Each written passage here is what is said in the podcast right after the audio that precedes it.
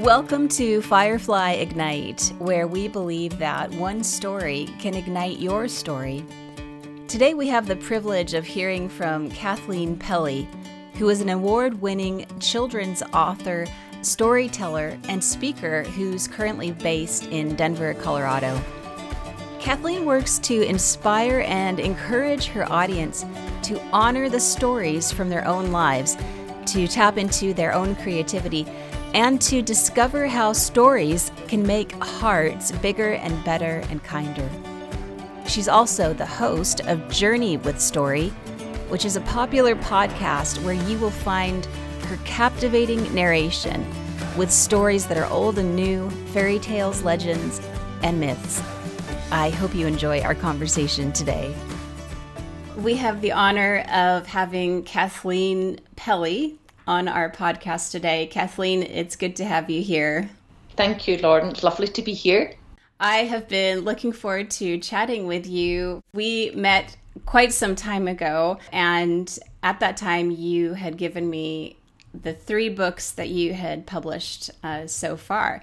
And right. all three of them have become family favorites. And The Giant King, in particular, the pages are worn out and have been taped back together. And, anyways, ever since that meeting that we had a number of years ago, I've been thinking I would love to catch up with you and just hear more about your own journey with authoring and writing. And so I would just love to hear from you. Where did this all begin for you? And tell us a little bit about your own background. Well, it began uh, long ago. I've got a an image on my desk, a photo that my daughter brought back from Ireland, and it's a bicycle leaning against a whitewashed cottage in Ireland. And underneath it, it says, Home is where your story begins. So, certainly, you know, home for everybody is so important. Um, I grew up in the dirty, industrial, nitty gritty city of Glasgow in Scotland. It's changed a lot nowadays. It was the European City of Culture, I think, in 1990. But when I was growing up there as a wee girl, um, I was the youngest of three. Uh, neither of my parents finished high school. Uh, they met during the Second World War. My mother um, worked during the day, and my father worked two jobs, worked at night. So the background to all of that is they taught us somehow or other to love life and to love stories. Uh, my father had been a farmer in Ireland, so we spent all our summers on the farm in Ireland. And that was probably really transformational for me as a wee girl because, you know, you could wander around the farm and it was it instilled that beautiful sense of wonder in a child. You know, I I was feeding my soul with the beauty and everything. And it's just when I look back, I realise that helped me tremendously as a writer and as just a person living in this world because I was drawn to the beauty of nature. Um, so anyway, I grew up in Glasgow, loved stories, uh, loved them before I could read or write because I listened to them on the BBC Children's Story Hour, which is funny because full circle all these decades later, I'm doing my own podcast with telling stories. Um, and so I went off to university and I studied history at Edinburgh University. Um, got my degree and circuitously, I'll talk about that later, went into teaching. Um, and just as a little girl, I guess, I grew up in that time where literature was important, where stories were important. It wasn't a separate subject, it was part of who you were. So I inherited, I think, that Celtic reverence for earth and nature and for story. That's amazing. I love that you are able to look back on your childhood actually with fond memories and say that was a such a beautiful formative time in my life that has gone with you all throughout the years. And story is such a, an important aspect of growth and of life. And um, i think it can often be neglected in this day and age. And so i i love that it's a passion of yours Absolutely. I mean, one of the things I found a little hard when I came to America, I'd been a teacher in Scotland, is that somehow or other it almost becomes a subject, you know, reading and writing. And for me, when I give presentations, I actually always tell children the things that make you a better writer will also make you a better person because literature and life are inextricably linked. And again, especially in America, I found there was this huge thing about, you know, feeding people's brain, but they didn't pay the same homage to how do we feed our children's souls? And that's regardless of religion or whatever you want to call it, but to recognize that writing doesn't just come from your head. That's impossible. It comes from your head and your heart and your soul. And for children to be nourished in that way from an early age is so important. And when I go to family literacy nights with parents, I'll talk. It's important for your children to love stories, not because it's going to get them better grades, but it might, because it will help them live well in this world, because it gives them all those traits that they need, like compassion and love and kindness. Yes. And for you in your own journey of becoming an author, how long would you say that writing has been a part of your life and your story? Really, since as long as I could hold a pencil. But then again, I grew up in that culture where I would say most of the girls that I knew, we went to an all girls school, everybody wrote. That's what you did. You didn't have multiple choice tests. And I don't think there was this fear of writing as sometimes, well, not maybe a fear, but a unwillingness or an inability to see writing as something natural for every child. You know, they might not get the spelling correct, they might not get the grammar correct, but it's part of the human condition to pour out our hearts and souls. So I think I grew up luckily with that. And of course, when I studied history at university, we didn't have multiple choice, you just wrote.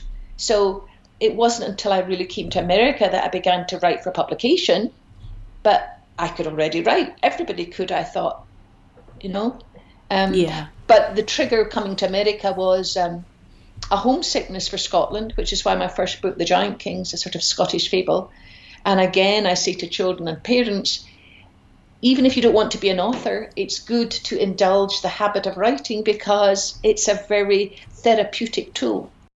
What I love about writing and what I hear you saying is that rather than, as is often the case now with schooling, writing being a subject that you need to get a grade on and pass, Mm-hmm. Writing is so much bigger than that because it actually allows one to uh, use their imagination, to dream, to not just be fed information, but to think for oneself and and create. No, absolutely. I mean, you touched on a couple of different points that are very uh, dear to my heart. I mean, as a teacher, I taught 9, 10, 11 year olds, and very often I would find that the children that weren't as academic often had incredible insights in their stories. Now, again, the spelling would be all messed up, the grammar wouldn't be right, but they were able to hone into that nugget of truth. And children, until it's, you know, time is a way of eroding that, but children have this incredible sense of wonder and this incredible sense of what is true and real in their feelings. Um, and yes, I find it sad that in our education system, many times we lose the ability to honour children for their writing because we're so caught up in measuring. And as a matter of fact, one of my books, Magnus Maximus, A Marvelous Measurer, was all about that. Because when I came to America, I felt as if, and I feel as if I'm not picking on America, it's the same now in many, many places. But when I came here, I felt as if I was landed in the Guinness Book of World Records. And you know, my husband is a consummate measurer. Everywhere we went, how long is this? How far is that? And somehow it was a competition for everything that had to be measured. And so I wrote this book, Magnus Maximus. It's about a man who loves to measure all kinds of things, and then he breaks his glasses, can't see to measure. And of course, what does he find out?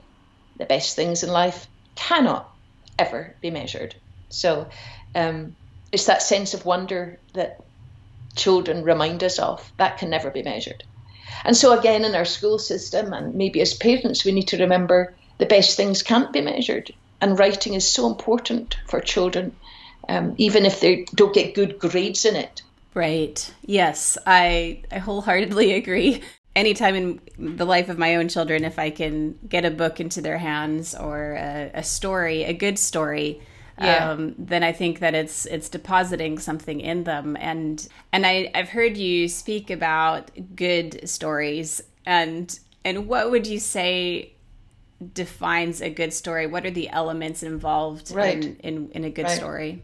Well, I usually have an hour presentation on that, Lauren, but I'll distill it to its essence. I always start with saying, you know, Um, Harry Potter, the author of uh, J.K. Rowling, and I have a couple of things in common, and I'm quick to add it's not the number of books we've sold, um, but she, like me, at university studied Latin, and I did it because I wanted to go out of doing science. But anyway, we both have this penchant now, I think, for the ancient Roman writers. And years ago, I don't know if you know, but uh, J.K. Rowling was invited to give the commencement speech at Harvard. And she ended that speech with a quote by Roman writer Seneca. And he said, As is a tale, so is life.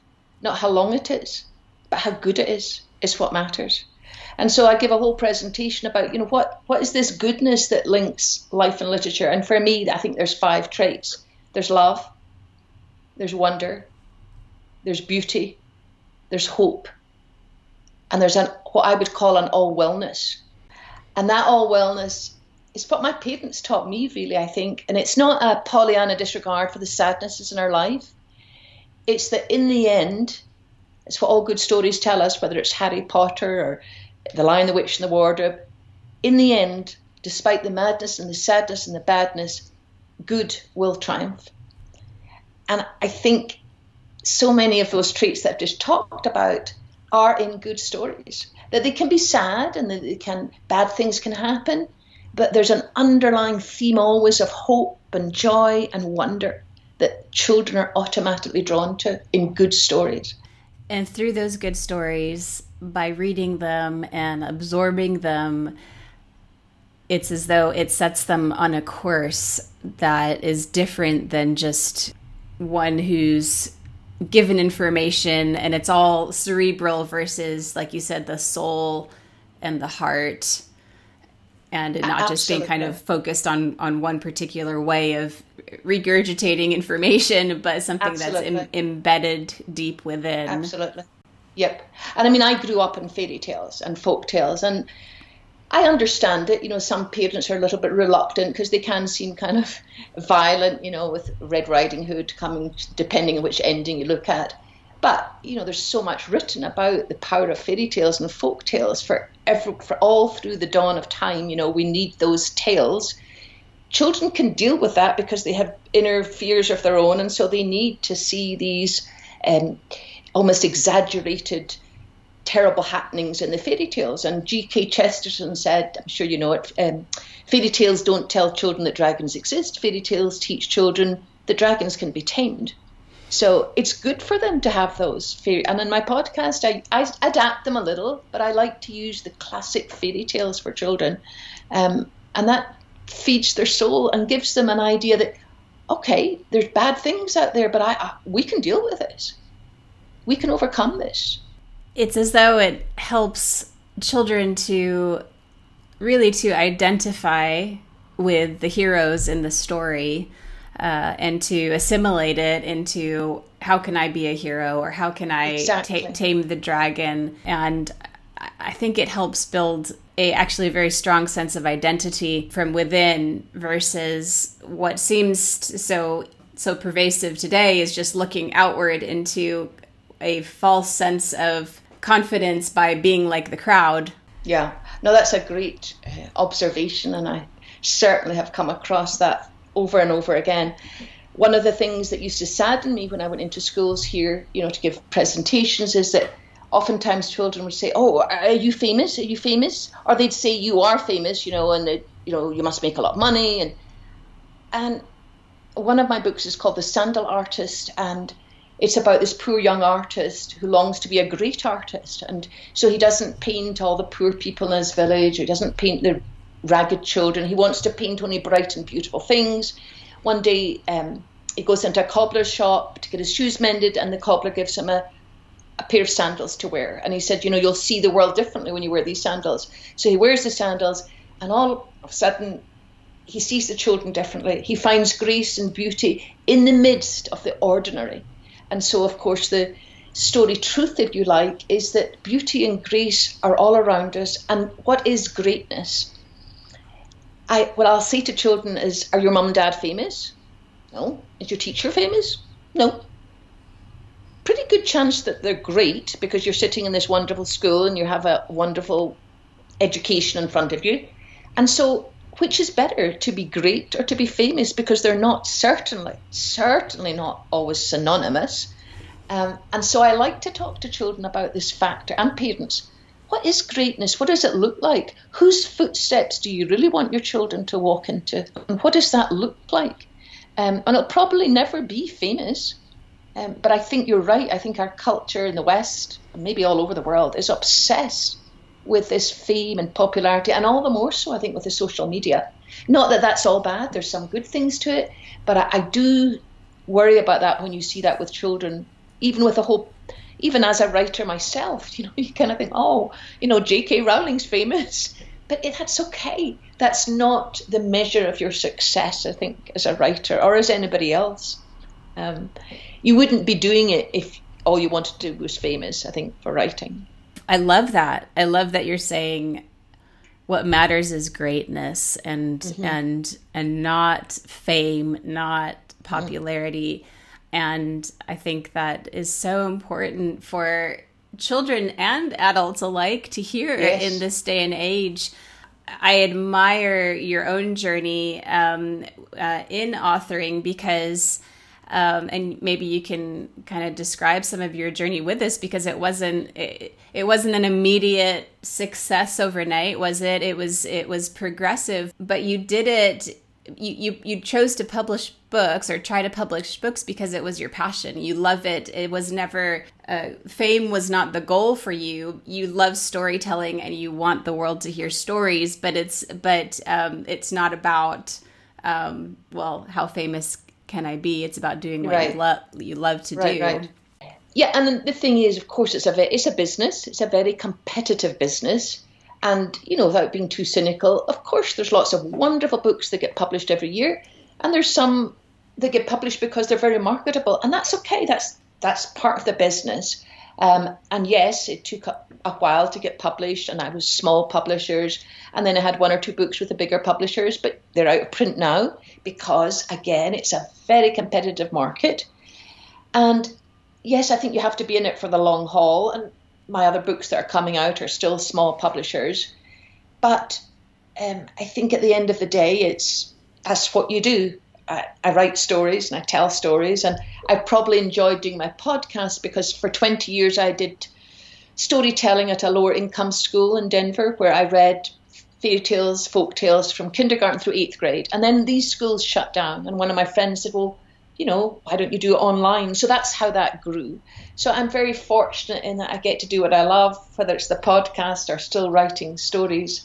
Um, but sometimes I'll talk to aspiring writers, and you know, as you've just said, seldom is it going to happen overnight. And even if it doesn't, even if you don't get published or don't get published the way that you want, does it matter if you you know if you've got? I think we've all got this urge to create. I think, and might not meet your living, but if you can have find time to create your stories, even if they don't get published, then it's still important to do it. Yeah, I actually was speaking with another author a couple of weeks ago who um, who's a poet, and he kind of just said, you know, I'm I'm working on uh, this. I'm working on this volume of poetry that I've I've I've come to accept that it, it you know it may or may not ever be published. I mean, or if it's published posthumously like it doesn't matter the point is that i have yes. to write poetry exactly. i have to and exactly. so it's not about uh, whose hands can i get this into even though sure it'd be nice if the publishing happened but that for him at least it was sort of this I think it helped him a little bit to alleviate maybe the pressure he was feeling, just recognizing I find I, it's life giving to me yes. to write poetry, and I will do yes, that. Exactly, exactly. so. And there's that lovely quote that I always tell children. They always recognise E.B. White, you know, the author of Charlotte's Web, and you probably know this, but one of his famous quotes that I remind myself of daily is, "All I want to say in books, all I ever wanted to say is, I love the world." And I always say to children, you know, again, this is a trait that helps you be a better person. But every day, if you just find one thing that you love about the world, you'll never run out of things to write about and you'll never run out of things to be grateful for. So it's that amazing wonder in the world. You just you can't help but you want to write about it, and that I think you know that's why writers write, but you know musicians make music or um, dancers dance. It's all that little essence, I think, of love. Going back to the Giant King and the uh-huh. theme of that beautiful story, right. and the idea of it being that there is goodness in every person, and part of our job is to discover it and to find it and to call it out and um, and I honestly when I when I've read that book to my children um, I've thought to myself, how can this book be put into the hands of every child all across the world? It's so wonderful. But can you describe a little yes. bit more about that? It's funny enough, that was my first book. It's still in print, it's still used in many, many places. And um, the, the kernel of that, there's a couple of things.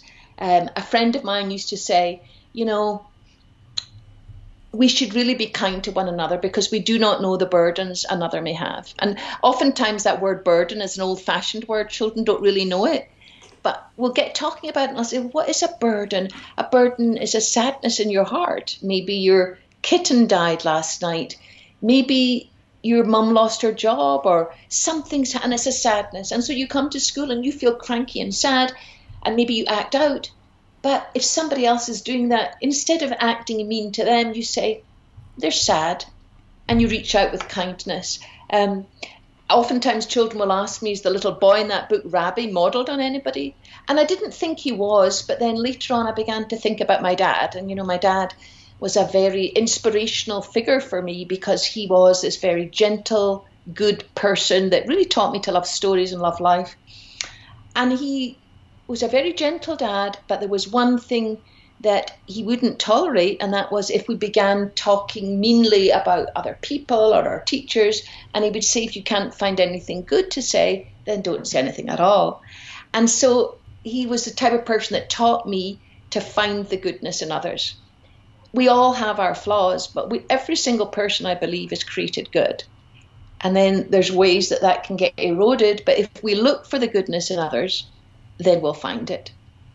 Um, and St. Francis de Sales is the patron saint of writers, but he came out with this beautiful saying that I think the giant king embodies after I wrote it, I realized that, and that is there's nothing so strong as gentleness, and there's nothing so gentle as real strength.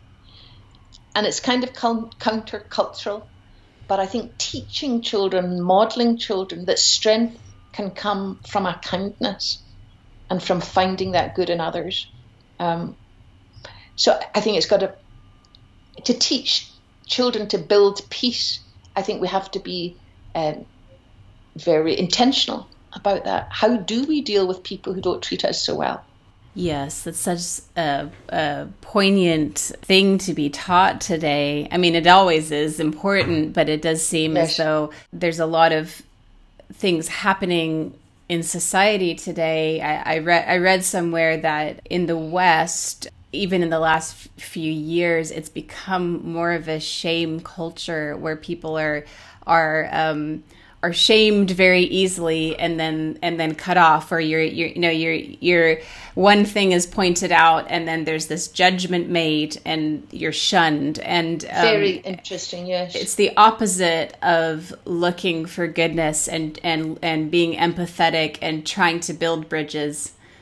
So exactly. i think that's very poignant for today. Yes yes. And to be measured only by the one bad or the one bad thing. You're not this. you're not the sum. The sum of yourself is not the one bad deed that you did, or we'd all be lost. So exactly. absolutely. Our society is uh, very uh, strange in that way that they focus. I guess that's what makes the news, and that's part of the whole fame thing. Mm-hmm. Right. Yes. Mm-hmm. Yeah. Mm-hmm. But I love um, I love the message that you bring, and I love that uh, your podcast is able to reach so many so many more than going to the local school or library. Exactly. You know. Yes. And yes. um, and so and and did I read correctly that you're coming up on your hundredth episode? you know, we're growing in our number of listeners. Not that we have to measure success by that, but I get lots of lovely messages from mums and dads and children. And again, it's not about me. It's not about me. These are, it's just to know that stories are touching children's hearts, and especially in the middle of obviously the horrible pandemic that affected everybody all around the world. I got some amazing messages from people saying what we all know is true. Stories are so healing for children.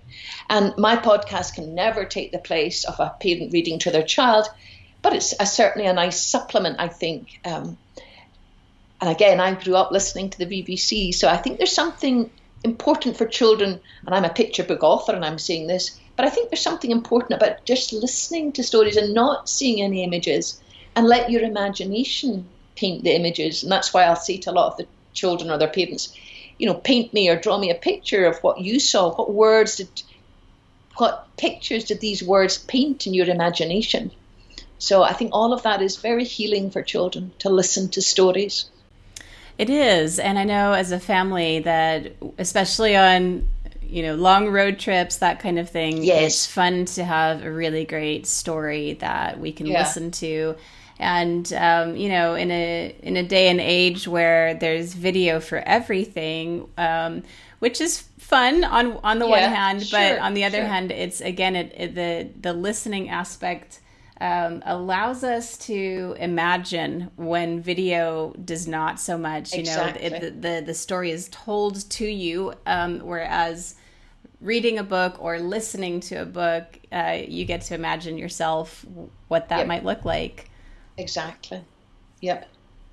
We just talked about my journey with story, and uh, we talk about linking literature to life. And when I go to schools, my presentation is usually called Journey with Story, and I'll take each of my books and show children how stories are like a journey. You have a beginning, you're setting out on your journey, and what do you have to take with you? You have to take your suitcase. Well, what's in your suitcase? It's what we talked about E.B. White. All I want to say is, I love the world. It's all the things in life that you've loved. Um, and there's another Marcus Aurelius, a Roman writer, who said, The colour of your thought dyes your soul. And then a very lovely priest friend of mine will say, And the colour of your soul dyes your world. And so that's what's in my suitcase, and that's what is in every person's suitcase when they write, What's their soul? Because their stories come from their heart and soul. And then I'll talk about, you know, um, diversions along the way on a journey, and the same with when you're writing a story because it's not from your head, it's from your imagination, your heart, you go off on another tangent. And then I'll talk about your favourite part of the story, and I'll say to children, Yes, I wrote it, but I don't think of it as mine. It's also the illustrators and the reader and the editor. And so I always have a favourite part of the story. And then I'll ask the children, What was their favourite part? And then we'll compare it. And then I'll talk about um, full circle, we come home again. And most good stories will circle back to the beginning in some way. You've been changed in some way, you've found something, you've discovered something. And then, most important, this is what I do in my podcast a lot. I'll say now, usually in a good story, there's a souvenir. And what's a souvenir? Something that reminds us of our journey. And the souvenir of a story, you might not remember the whole story, but there'll be some little nugget of truth, little bolt of beauty that touches your heart and so I'll say to them, What's your story? And it might be different for different people, but what's the souvenir you take from that story? And so for the Giant King, hopefully, it will be if you look for it, you can find the king and queen in anyone. You can find their goodness. So uh, then, when I was doing my podcast, this is the idea I got for calling it Journey with Story. As I think in this life, we're all on a journey together and yet alone. You know, this is the journey of life.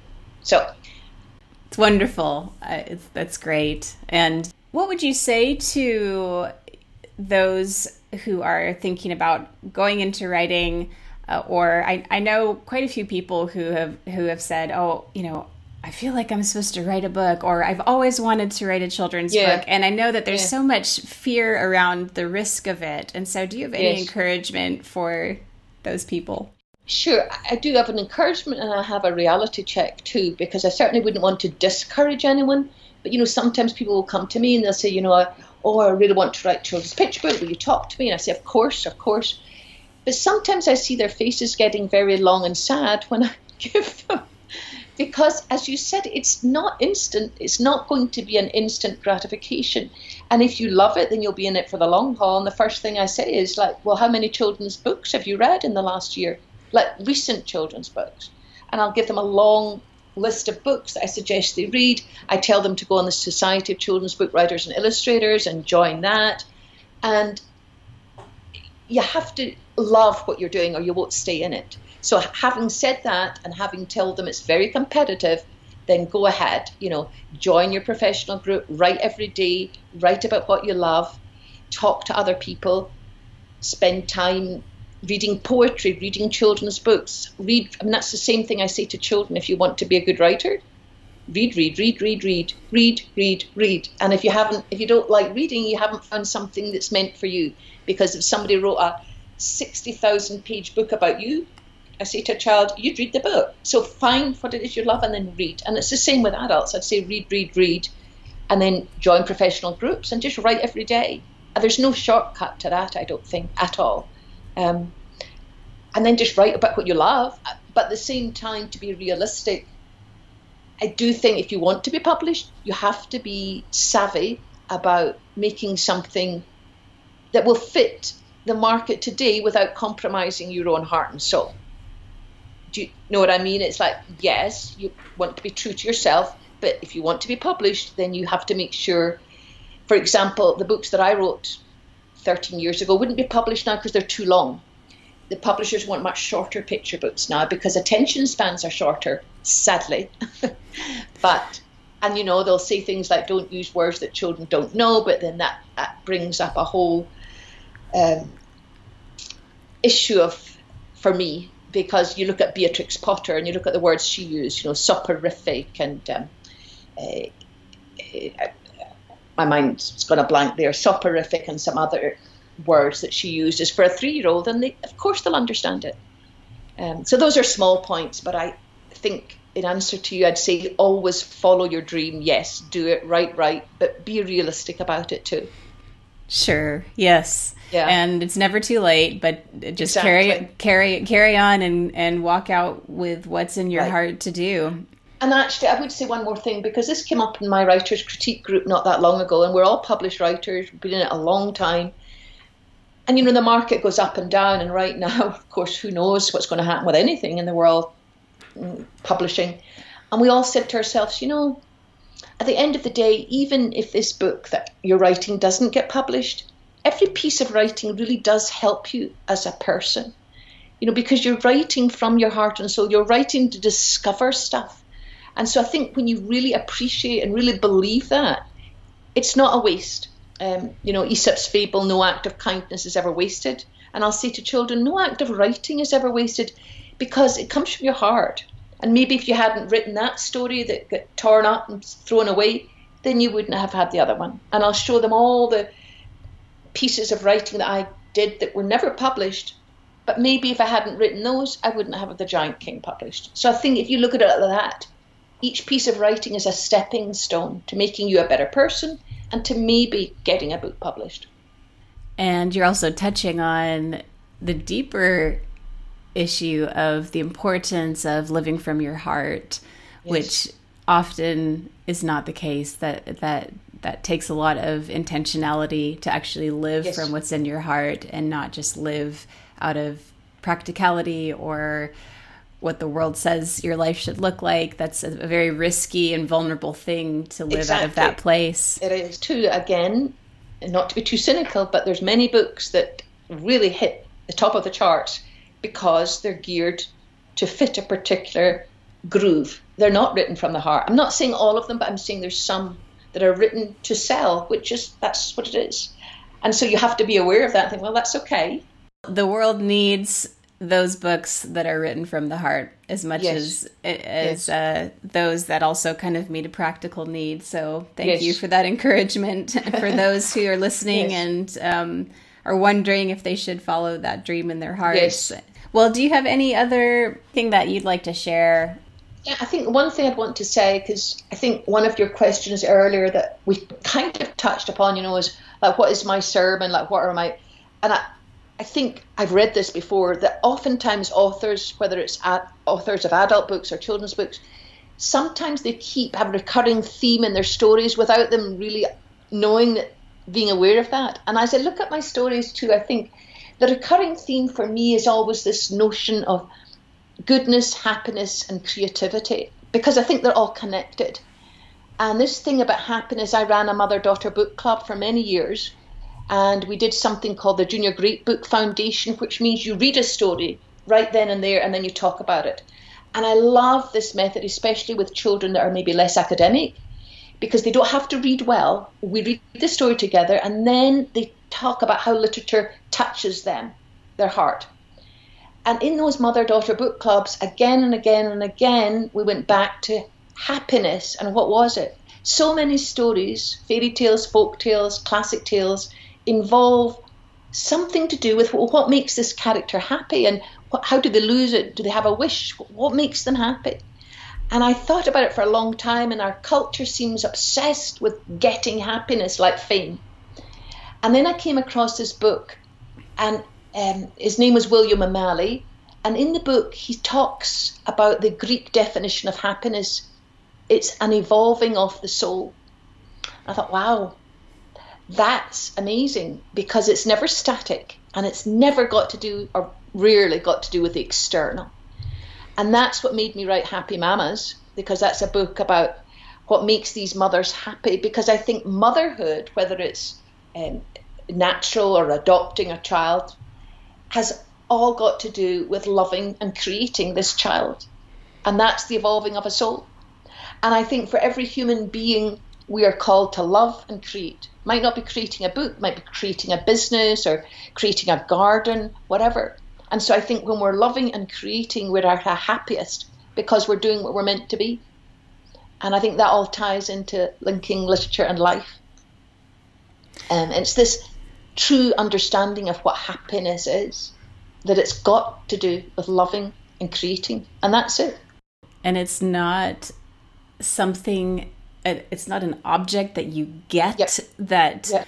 you know, suddenly uh-huh. you know produces this feeling inside of you but it's yeah. a, a, process and exactly. it's um it, it forces you i think to uh, be faithful in the little things it forces you to have longevity um, it forces you to have gratitude for the little things um, and and and allow you to kind of look back and have perspective on something that it, all those ideas all wrapped up in in the evolving of the soul, yes. which just takes time and eyes exactly. to see as well. exactly. Again, countercultural because we're so used to instant gratification.